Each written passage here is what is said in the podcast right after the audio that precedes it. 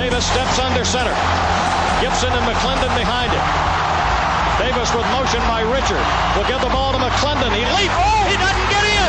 He fumbled the football. Carolina holds. The game is over. And Carolina has won the game. Finley to throw. Over the middle, intercepted. Wolfolk again. Wolfolk the other way at the 30, the 40. Wolfolk to midfield.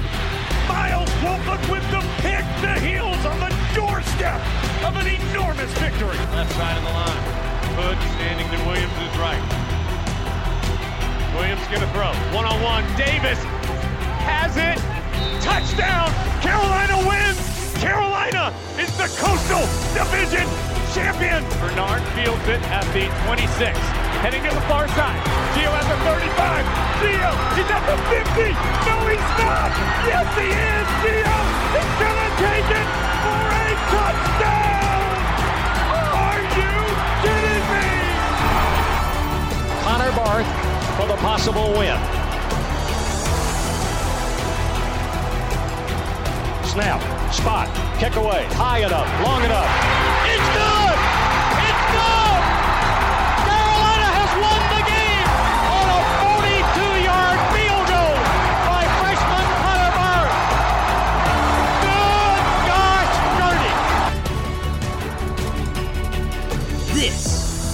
Heel Tough Blog Podcast.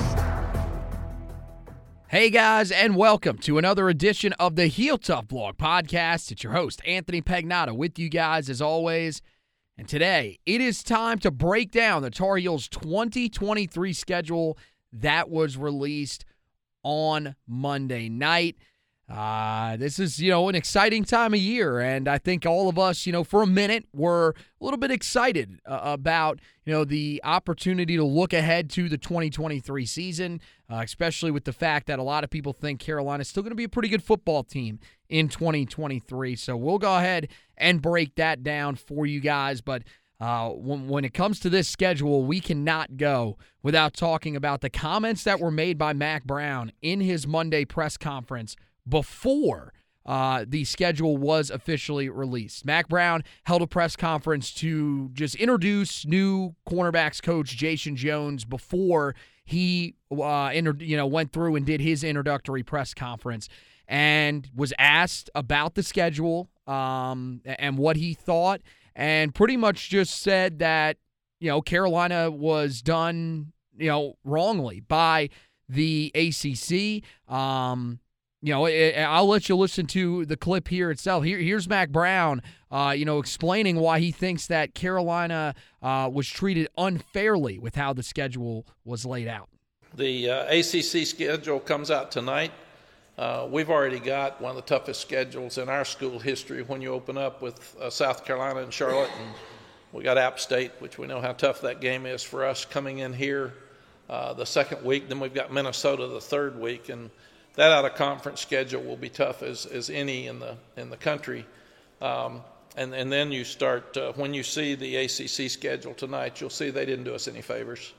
Uh, it's really really difficult. We've got uh, we start tough uh, and we finish uh, uh, with an unbelievably tough schedule. So I'm disappointed. I told them I didn't like it, didn't think it was fair, but it is what it is, and and um, but that's what we got. So you'll you'll see what I'm talking about tonight. It won't take long. So, yeah, there. I I, I mean, there's really nothing you can say. Um, I, I don't I don't really know what to tell Mack Brown at this point. Um, this just this is starting to become a pretty frequent occurrence with Mack Brown. Uh, just about every press conference now, there is something different uh, that he is getting on a soapbox and talking about. And for the most part, I mean, look, when it comes to the NIL, the direction overall of college football, the transfer portal, whatever, a lot of those are issues where you hear other coaches jumping in. You hear other coaches that are unhappy with the situations that are going on. It makes a little bit of sense why some people may be irritated about the direction of the sport right now with everything that's going on because there are no rules in place. This one, I got to be honest, this one makes absolutely no sense to me. And it's frankly embarrassing as a Tar Heel fan. Um, you're you're complaining about something that literally everybody has to go through. Uh, look at the other conferences. Do you think that any of the SEC coaches are complaining about the schedule that they're being handed? Uh, Vanderbilt's head coach because they got No, he doesn't even complain. Well, he probably complains about having to play in the SEC because he knows he can't compete. But he isn't complaining outright. He's the dude that went to SEC Media Days last year and said that they'll be on top of the conference. And we all know that ain't true. You're coaching a bunch of nerds. Like, Wow. I, I mean, uh, come on. That's those are the facts. But like, Don't don't insult those of us in the intelligence community. okay, yeah. Well, I, I, that is definitely not you. The lack of intelligence community, yes, that would be you. But I, I mean, I just this is a terrible, terrible look. Like nobody in the SEC complains about their schedule. Nobody in the Big Ten East complains about their schedule. But a, a guy in the ACC is complaining about his schedule. I mean, dude, the, the ACC is seen as one of the lesser power conferences in the sport right now. And whether or not that's true is up for debate. But I mean, why are you complaining about the schedule? Because really, I mean, there's so many different ways that you could look at what he said and interpret it. Um, I mean, I know, you know, we're a lot of people are probably saying, well, look, that wasn't the point that he was bringing up, that, you know, he was just wanting to point that it's a difficult finish. Well, then say that. Say that it's a difficult finish. Don't say that it is unfair to Carolina. No, that that doesn't make any sense at all. Yeah, and, and I mean I'm with you. I, I heard the audio um, on my way in, in into work Monday, Tuesday morning. Right? Yeah, Tuesday. Mo- yeah, Oh, it was it was worse than when we saw the quote on Twitter. We thought that was that was unreal enough. Once I heard the audio, I was like, I, I mean, this is this is downright laughable. yeah, because I mean, like the way he made it out was that Carolina had some historic road, you know, three three straight road games, something like that. You know, before November 18th, they play two true road games all year long. Two. Uh, and so okay, it's not that. Like, I- and I even texted you Monday night during the schedule release because I'm not gonna lie, I wasn't watching it. I was monitoring it on Twitter, looking at our schedule, and I was I, like, I gotta admit, I, I, I didn't watch it either. So, you, you know- you I, do you? I gotta be honest. Do you really need to watch it? The school's social media feeds kind of put it out as it goes. I was kind of just preparing myself to start writing about it, or you know, if we went ahead and recorded, I, I wasn't. Yeah, I wasn't really locked in. I mean, they're literally reading things off of a screen to you. That's it. So And so when Yeah. I got the schedule, and look, I saw the way this the schedule finishes, but I never once thought that it was unfair, because I looked at the schedule and I saw there's a lot of room and opportunity for Carolina to make some headway, to put themselves in position to play meaningful football games in in in November, which is all we really want as Tar Heel fans is to make November matter. Mm-hmm. And September and October allows that to happen. And then you hope with a guy like Drake Maye at quarterback, you can go to Clemson and win a football game. You can go to NC State and win a game. By God, we owe them one. But for your head coach to sit up there and say that, you know, this is unfair they didn't do us any favors, what message you you just pretty much told your kids, I have no faith we can be a good football team. yep, hundred percent. Yep. And then for us as fans, what's the point in us being excited? Why should I tune in to watch and be eh, I- invested emotionally when my head coach is telling me, guys, this you know the schedule's too tough to win? Oh no, you should be invested until the final two weeks of the season. Apparently, at that point, everything will just take a complete turn, and Carolina will drop off a cliff. And so you know, ah, I, I just like, I, and look, that may happen. It may, but like you said, if I am a player in that locker room, I am sitting there saying to myself, why is our head coach phrasing it like that? This is the guy that remember when he came in initially back in 2019, he said he got criticized for this nationally when he said that every game on our schedule is schedule is winnable. yeah, Got criticized for that. But now you're going on I, I mean, you, you're you you go in the middle of a press conference and say that we're being done unfairly by the ACC. Look, Well, and then and then was it maybe was it the worst thing was that he I told them that I didn't like it either? Dude, Mack. I mean, let, he let me let me let me just go ahead and just put this point blank. In the modern era of college football that you're coaching, you're an average coach. That's what you are. That's what your record is. You don't have any clout. You don't have any pull within the the the hierarchy of ACC coaches. That belongs to Dabo Swinney. well, it doesn't it doesn't and matter. So, like, I they don't, don't don't want to hear that. They don't schedule like so here's the thing though. Do you think that Dabo is thrilled that he has to play Carolina at the end of the conference season and then turn around and play South Carolina? Like there are plenty of teams that they could have picked that would have been easier for them to face. Like I that that just does not it does not make any sense to me. Like and it's getting to the point now. I mean, is it not starting to seem like the game is just passing him by?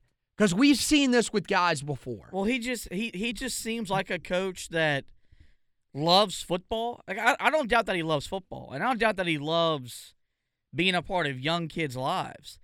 It's all the extra crap that these college coaches have to deal with that has driven. We've seen it more in college basketball, where they it's driven those guys to retirement. Th- this guy doesn't look happy. yeah, He doesn't seem to be having fun. He looks miserable. yeah, and that's you're that's right. not- you, you didn't come out of retirement. You didn't come out of a cushy TV job that paid you really, really well and allowed you and your wife to travel. You didn't come out of that to be miserable. Well, and and it, look, it's not all his fault. Like this is not him choosing to have to deal with all this different stuff. That look, even when he came out of retirement, you didn't have to deal with all this stuff.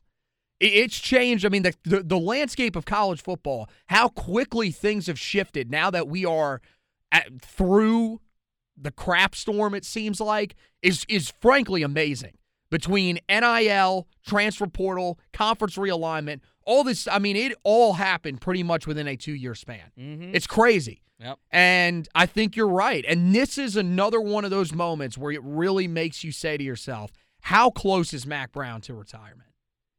Because it's just, you, this is, I mean, I don't know. I don't want to say it's unacceptable, but it just, this is, this, as a Tar Heel fan, you should be, you should be angry about this. You should not be happy that your coach is basically up there asking for sympathy. Nobody cares, man. Like they really don't. Nobody in college football, like we've heard this from him before when it comes to injuries and stuff like that. Well, nobody's going to feel sorry for us. You think they're going to feel sorry for you because you play Clemson and NC State on the road at the end of your schedule? Because, like you said, look at look at the start to the season. You have a soft start to the season. And you have to be able to go out and execute and build some momentum off of that. That should be what you're excited about because here's the thing. Yeah, it's a tough finish to the year, but your team just went through a tough finish to the year where they lost four straight. You should be able to pull from that and use that for motivation next year to show them this is how we navigate through a tough finish to the end of the season. Now, look, this year, in terms of the teams you faced, look, Clemson is so much better than a lot of those teams that you faced at the end of the year. I mean, of course, you faced them in the ACC championship game, but still, like, this is, you should be able to look at the end of this year and say, look, we're probably going to be in a similar spot next year if we're as good as we think we can be. Now we have to we have to use what happened at the end of this year to sort of build a little bit, you know, of of, a blueprint for what we have to do at the end of 2023 if we're faced with a similar situation. That's how I think it should have been approached. You can even bring up the fact that look, you could say, look, we got a tough finish to the end of the schedule. I wish it would have worked out a little bit differently because we do have seven home games. I would have liked to see, you know, a couple more home games at the end of the schedule, but it is what it is. That's the way that you can approach that. But the word to me, I and and maybe maybe you feel the same way, maybe you don't. I think the unfair is the part that's really driving me insane. Basically saying what we've gotten so mad, not mad, but what we've laughed at other schools for saying, team in Raleigh, for saying about the conference or the NCAA or whatever. This reeks of NC State like crap. I'm just at the point now where I want Mack Brown to shut the hell up. I don't want him to talk. Please, just, Because- just, just, yes, please stop talking. Because every time you talk, you put your foot in your mouth. And guess who did that before Mack Brown became our head coach? Okay, well, I'm going to say this. He is nowhere near as bad as Larry in terms of the colonels telling him, the the, the military colonels telling him that this country could not survive without It's- football. but I mean, that's a that's a that is an unbelievable moment. My God. I mean, but on on it's getting on the same level because it's no, every. I, I mean it's not that bad, it's but every like, time he talks. I mean, you've had a coach admit to not preparing for a backup quarterback in a going into a conference title game where the same week the opponent told you that they were taking he was taking reps. remember that you also had a player the year before tell you you didn't prepare for a starting quarterback, guy that was a starter for the team but had been hurt. Told you, yeah, we didn't prepare for that guy. So you know, and you you have that. Now you have now you have this about the schedule, and look, no coach I think is happy with the state of college football.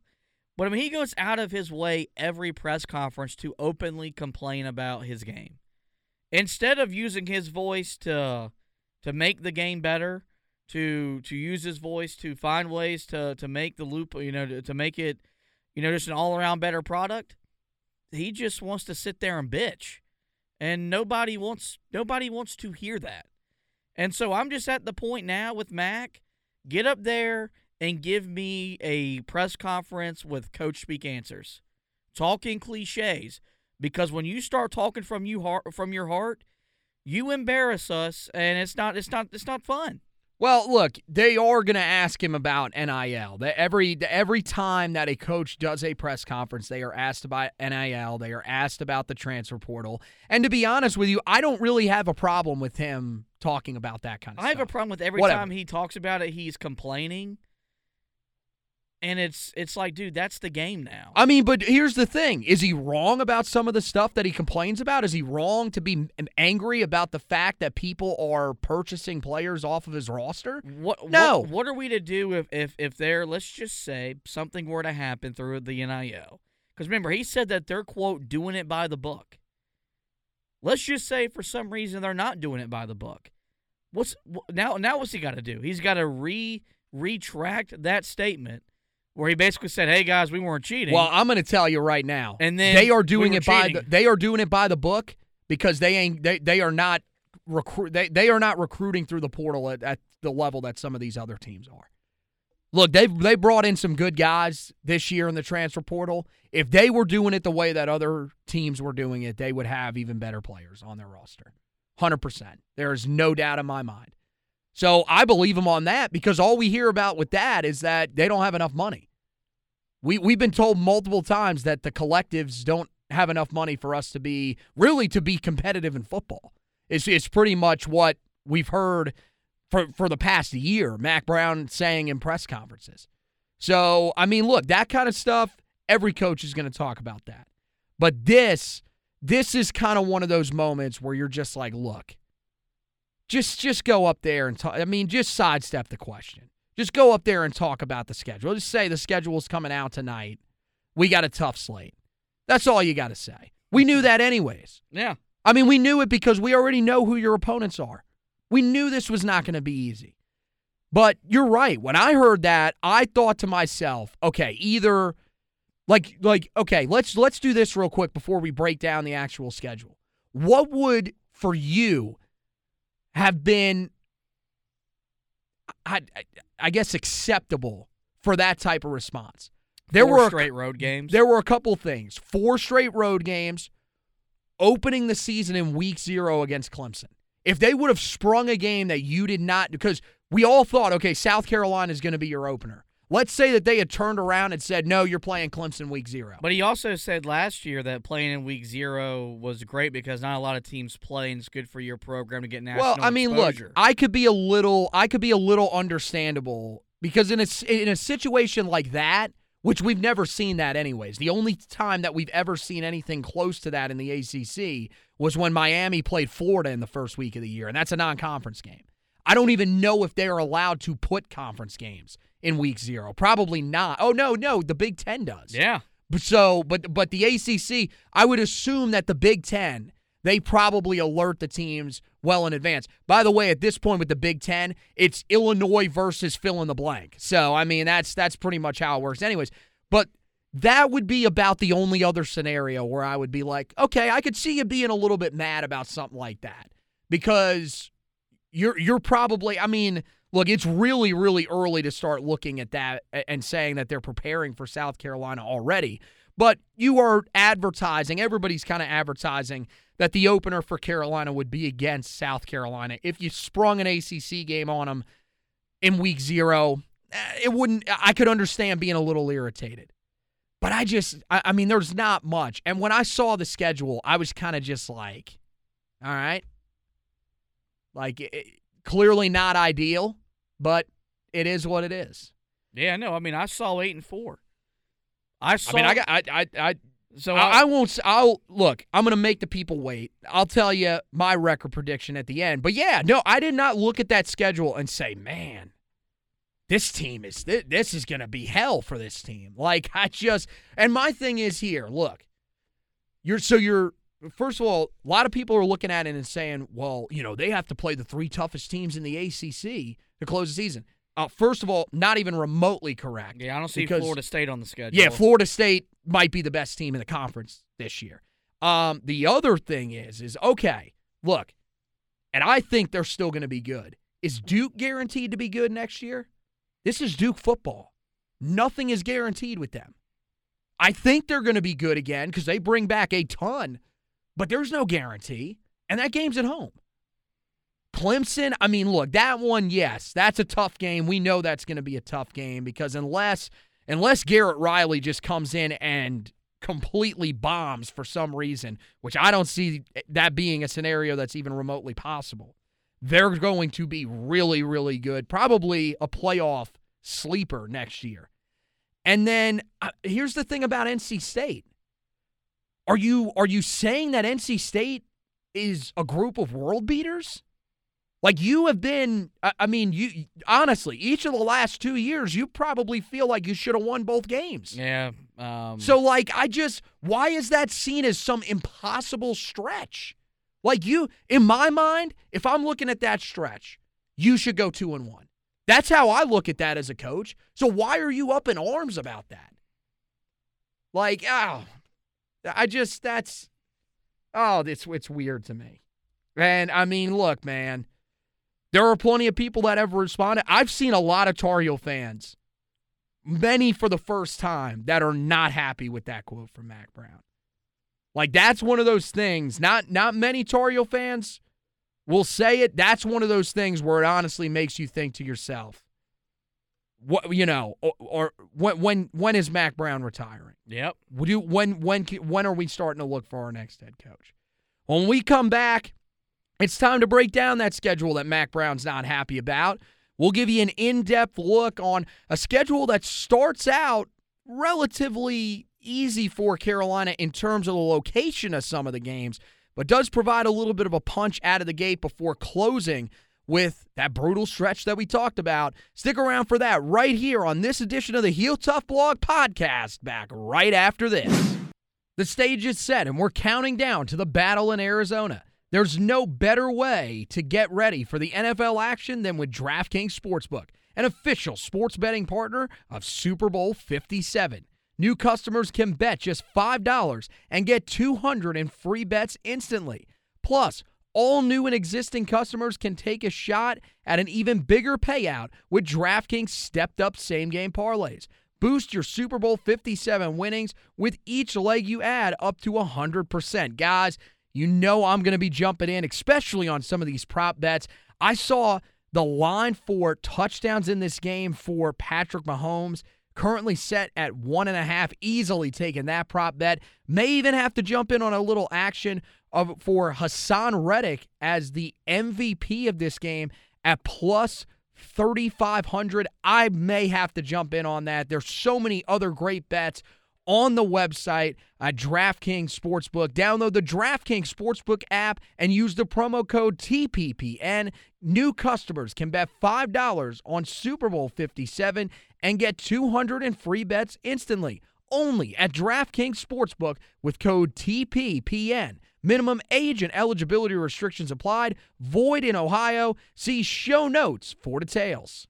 There are plenty of ways to find out everything that you need to know about Tar Heel football and basketball. Just go to Facebook, search at Heel Tough Blog, and find the Heel Tough Blog Facebook page and like it. When you do, everything the articles, the podcast, all in one central location on your timeline. Not a big Facebook user? Head over to Twitter at Heel Tough Blog on Twitter. Make sure you give it a follow, and you can follow the personal pages of our talents here at the Heel Tough Blog at HTB Anthony for Anthony Pagnotta, myself at HTB underscore Josh for Josh Marlowe, and at Hack Zubbard 2 for our recruiting analyst, Zach Hubbard.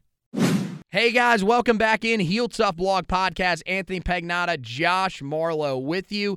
Well, guys, it is time to break down the Tar Heels 2023 schedule that we have been talking about Mack Brown, uh, Mack Brown's displeasement with uh, for the entirety of this episode. And as we mentioned, Carolina will start the season in Charlotte against the South Carolina Gamecocks. It's the third meeting in Charlotte in the last five years for the Tar Heels against the Gamecocks. Of course, the other one outside of that 2019 opener was the 2021 Dukes Mayo Bowl.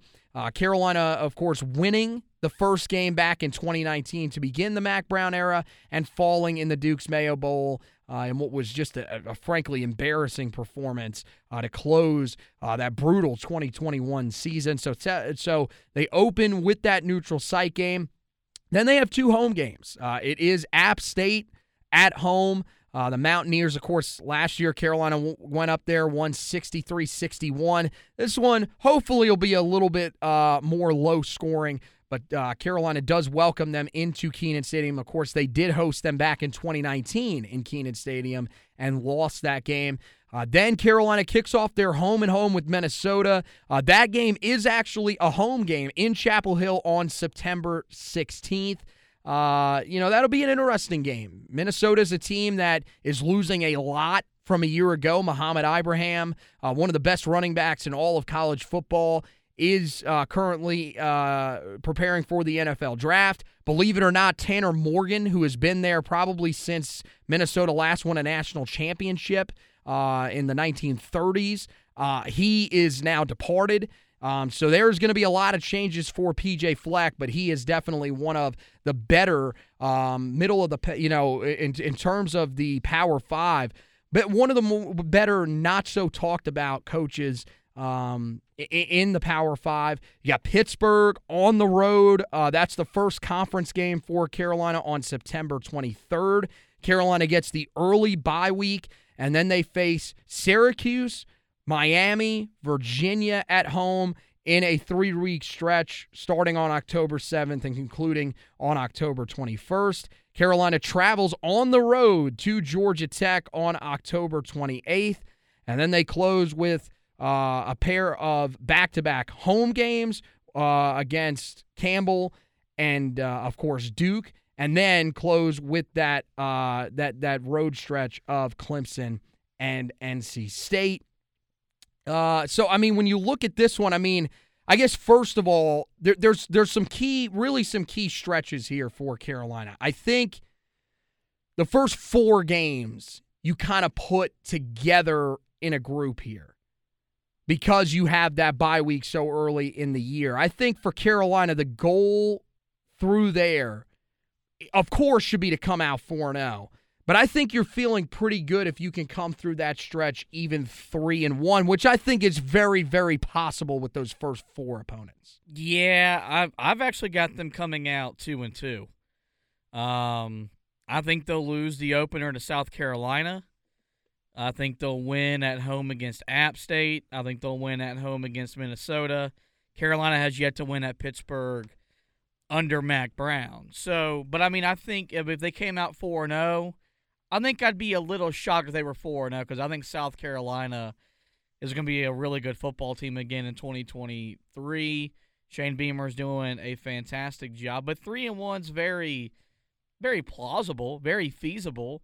And I think if they were to come out and start start out of the gate 3 and 1, that that gives them enough confidence and some momentum to really start stacking some wins in October because that that October schedule looks very very manageable to say the least. Yes. Um I mean, I got them going 3 and 1 here too. I think South Carolina would be the one loss, although I think that game is more of a toss up than you, probably you even believe because uh, the, the one thing is it's going to be interesting to see Dowell Loggains in his first game as offensive coordinator for South Carolina. Like, look, I know South in season, especially before the two game stretch to close the regular season, South Carolina fans were wanting Marcus Satterfield gone. But the way that team played down the stretch of the season, I think a lot of people were sort of coming around to Marcus Satterfield working with Spencer Rattler for another year, um, working with you know Antwane Wells for another year, and a lot of people thought that was going to happen. Now they have to bring in Dowell Loggains to take over. A lot of people weren't happy with that offensive coordinator hire.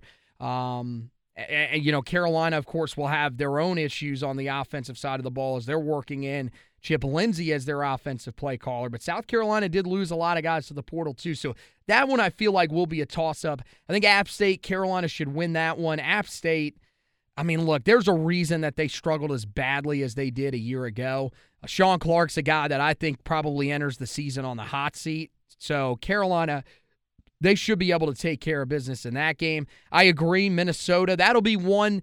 I think Carolina will certainly have a little bit of a fight on their hands because PJ Fleck is just that good of a coach. But I think Carolina should be able to navigate that one. And I know that Pittsburgh, Carolina hasn't been able to win up there. As you mentioned, the last time Carolina won a game on the road against Pittsburgh was way back in 2017 on that Thursday night game in the 3 and 9 season. So uh, Carolina has really, really struggled up there, but um, this is a chance for Carolina to get a big win there against a Pitt team that you know it's kind of kind of good for them to catch this team early in the year because they are working through a lot of stuff themselves. Izzy Abanikanda gone off to the NFL. They lose a ton of guys on that defense that uh, was just so successful a year ago. And even, you know, we, we saw Carolina was able to handle, you know, put up some points on that defense last year. Now they're going to have to replace a lot of those guys. So I think Carolina can go 3 and 1 through that stretch and it sets up a very winnable October as you mentioned. Four games in the month of October. You've got Syracuse at home, Miami at home, Virginia at home, and then Georgia Tech on the road. Uh, I, mean, 4 0 should be it here, but I'm going to be honest with you. I got them going three and one because I don't think they win the game at the end of the month. Uh, until they prove that one to me, I'm not going to pick them in that game. Yeah, no, I've actually got a four four and a month coming their way. Um, I, I think I think we saw what Syracuse was the second half of last season. Uh, Miami, Cristobal, I, I still think he's going to turn them around. I think it is going to take him another year to get that job done. Um, Virginia might be the worst team in the ACC next year. Oh, there's no might. That that's the worst team. Yes. And, and, and Tony Elliott may have already either quit or be fired by this point. Oh my gosh. Well, ho- I got to be honest. Do we really want that? We just played an interim coach this past year in Brent Key, and he beat us. And then if if Carolina doesn't beat Georgia Tech, um, I'm not even mincing words here. Mack Brown should be fired. It's there's no there's no reasonable explanation ever. You should lose three straight games to modern day Georgia Tech. None. Well, Carolina, I got they have not had any sort of success against them. They have lost 15 of the last 20 matchups against the Yellow Jackets. It made sense when Paul Johnson was there running that 1940 offense. I mean, did it? Let's be Uh, honest. Carolina still had better athletes than them most of the times they played them. So, you know, in, in this modern era where Georgia Tech football, most of the people in Georgia forget that that program even exists with the Bulldogs having won back to back national championships, there's really no excuse. So I've got a clean slate. I've got a 4 0 month in October, it's having them sitting at a, a respectable 6 and 2. So yeah, I, I, like I said, I, I've got, I, I've got them three and one because I think Syracuse. They fought hard for Dino Babers last year. I like Garrett Shrader. I just don't think that that team is is going to be able to put together the type of year they did a year ago because they don't they don't have Sean Tucker. He's gone. Um, they lose a couple other playmakers. So yeah, that that one will be a, a, a tough one for Syracuse having to travel to Chapel Hill. I think Carolina should get it done. Miami, team that Carolina has historically owned, uh, carried over even into this past season. Carolina went down there and won.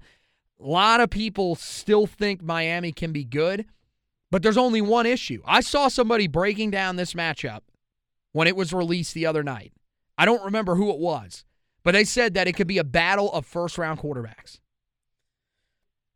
Are you serious that you honestly still believe Tyler Van Dyke is a first round quarterback?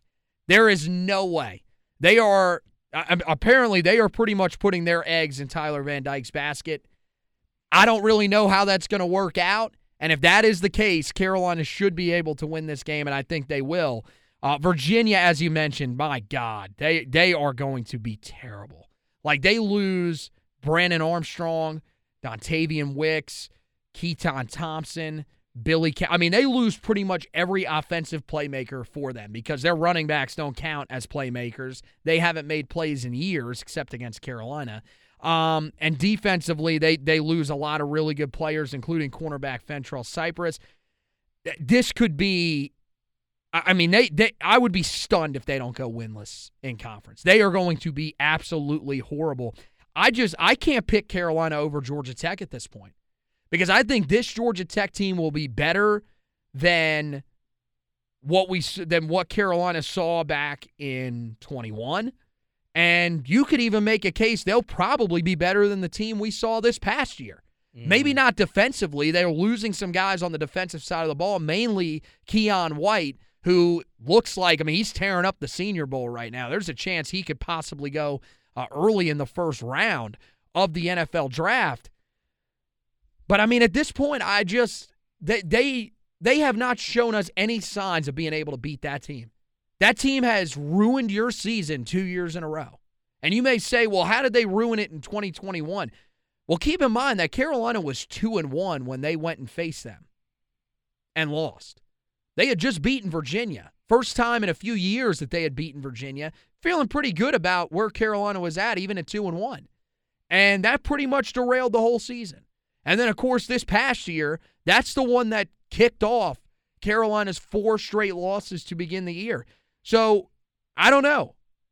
You know, get get mad at me if you want. They got to prove to me that they can actually beat that team before I'm going to believe that they're going to beat that team. I, that I always seem to have one of those ones on there that I'll pick, and it leaves people scratching their heads that Carolina could lose. That's the one I got on there for this year. Mm. You go into the month of November, it starts off easy, and then it finishes with three pretty difficult games. You've got Campbell, first time Carolina will ever meet them, and former Panthers safety, now turn head coach Mike Minter. You've got uh, then Duke at home as Carolina tries to you know find a way to to beat that team once again. Mike Elko and his squad are going to be uh, pissed off after what happened this past year in Durham and how that game finished. And then you close with Clemson and NC State. Two difficult games, probably probably your two most difficult games. Uh, although at, at State and the neutral site game against South Carolina, you could probably debate that. There's no debating the fact that Clemson is the toughest game that you have on the schedule. What do you think about this stretch at the end of the year that Mack Brown calls unfair? Uh, two and two. I think they'll win the two home games, lose the two road games. Mm. And I think that's there's nothing wrong with that. Like if you go, Oh no, I disagree with like that. Like if you go eight and four, you know, like you're, you're going to Clemson and winning. You know, there was a reason why that streak they had going for so long was going for so long, and they lost at home to a rival. I don't see and and uh, you know they still haven't lost at home to an ACC team since they lost at home to Pittsburgh back the year they won the national championship in 2016. I don't think that's changing under uh, this season. Um, and then Where do they? Well, not to us. Where do they play? Florida State. at home, Mm.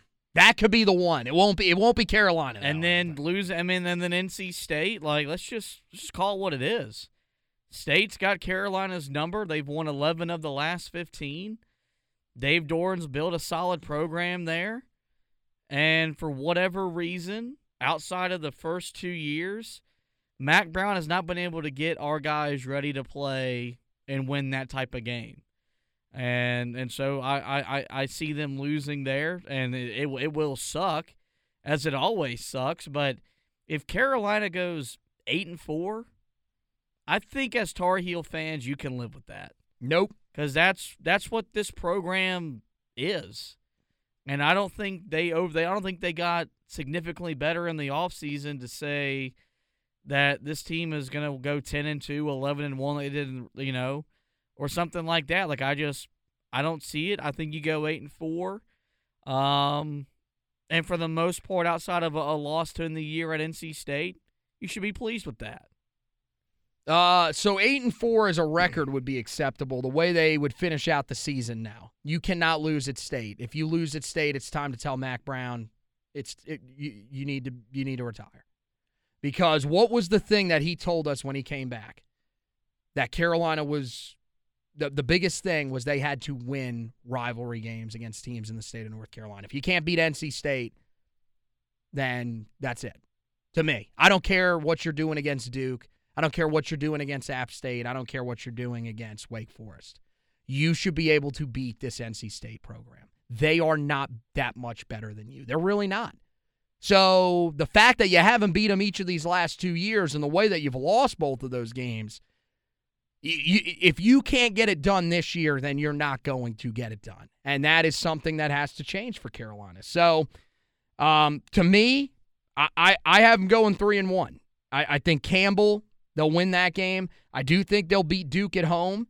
I think that'll be a tough matchup. We've seen even in years where Duke hasn't been great, they have given Carolina fits, even in Chapel Hill.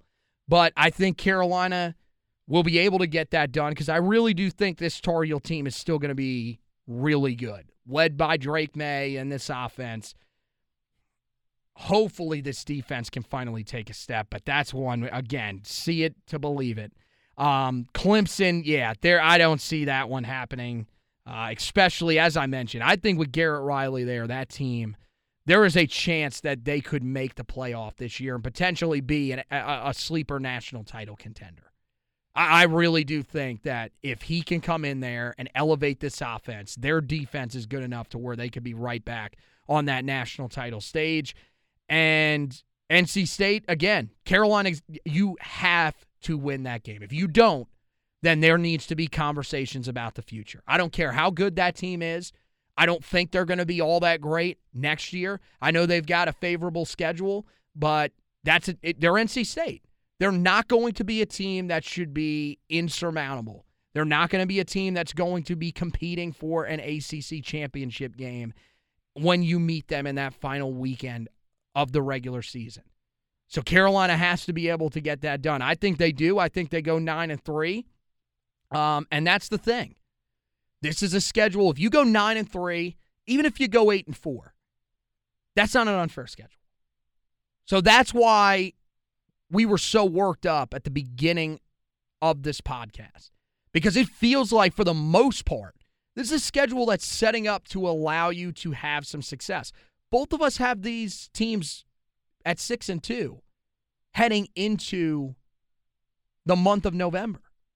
And to be honest with you, with mine, they should be 7 and 1 because they should beat Georgia Tech. I just have to see it to believe it. So it's there it is a very palatable schedule. And it's one that Carolina should be able to have some good success with. It's just, you know, with a comment like that, you do wonder about the mindset of the team overall. Couple of quick notes before we get out of here. Um, you know, a couple of guys participating in some All Star games.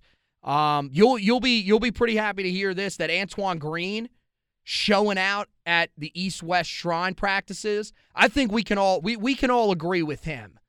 We we want to see him go on and have some success because he looked really really good at times when he was in a Tar Heel uniform. Biggest issue for him was he could just never stay healthy.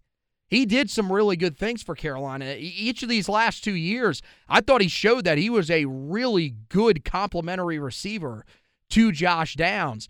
And he's he's looked really good. I'm hoping to get um, somebody that, that was out there covering uh, the East West Shrine game, the, the, the practices. Uh, that game is actually uh, tomorrow night uh, in prime time over on NFL Network.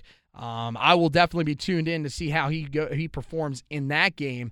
Um, we're hoping to get somebody on to talk about him later on, uh, either you know this weekend or possibly um, you know sometime early next week. And then uh, Asim Richards is currently at the Senior Bowl. He's gone through the first two days of practice most interesting thing about him hasn't been a lot of talk about him uh, from a lot of the big name writers out there. Still going to try to get somebody on that's out there at the Senior Bowl to talk a little bit about him and, of course, some of the other draftable prospects uh, that Carolina is putting into uh, the NFL draft this year. Um, he has spent a lot of time at guard. So it looks like that's maybe the focal point for him. And to be honest with you, that might actually work out a little bit better for him, uh, especially since he is a guy that's had some success in run blocking over the past few seasons. And we'll have you covered on that front as well as the recruiting front. Uh, Carolina did land another commitment yesterday in the 2024 class, their third commitment in eight days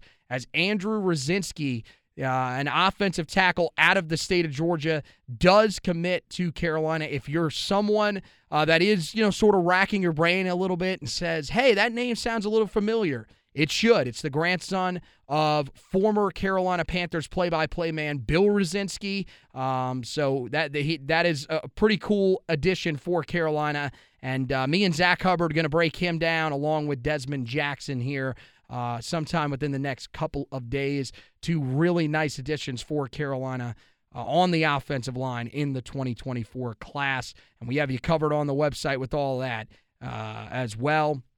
So make sure you check that out, heeltoughblog.com. Also, the return of Ed Montilus uh, to Carolina. So uh, all that stuff over there at the website. Also, you do have the coverage on the basketball side of things. Carolina hitting a crucial part of their schedule. It starts tonight against uh, against Pittsburgh, and then Carolina will go on the road at Duke, on the road at Wake Forest. So that really starts what we are used to, pretty much the gauntlet uh, that Carolina goes on down the stretch of the season. And we will have you covered, uh, you know, on the website and on the podcast side of things. Just had our most successful month in the history of the Four Corners podcast. So uh, make sure that you guys, if you aren't listening to that podcast, you head over there, you subscribe, and you listen. Uh, it's over 6,400 downloads this past month. That is unbelievable. Um, and if you guys are, you know, cross listeners, we really do appreciate that.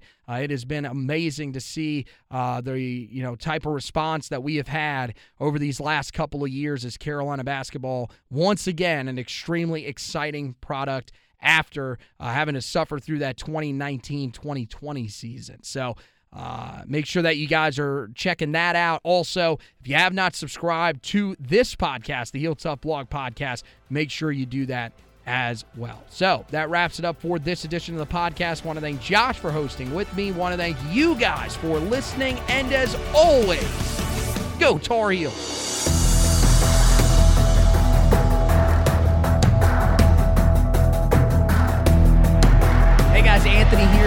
Thank you guys for listening to this edition of the Heel Tough Blog podcast. If you could, make sure you head over to wherever you listen to your podcast, find out where you can rate, review, and subscribe to the podcast, and go ahead and do that for us. The rating and reviewing, that helps us to move up some of those rankings, and the subscribing, that is for you, so you don't miss any editions of the podcast coming up. We look forward to you being a part of the Heel Tough Blog podcast family moving forward. And thank you once again for listening to this edition.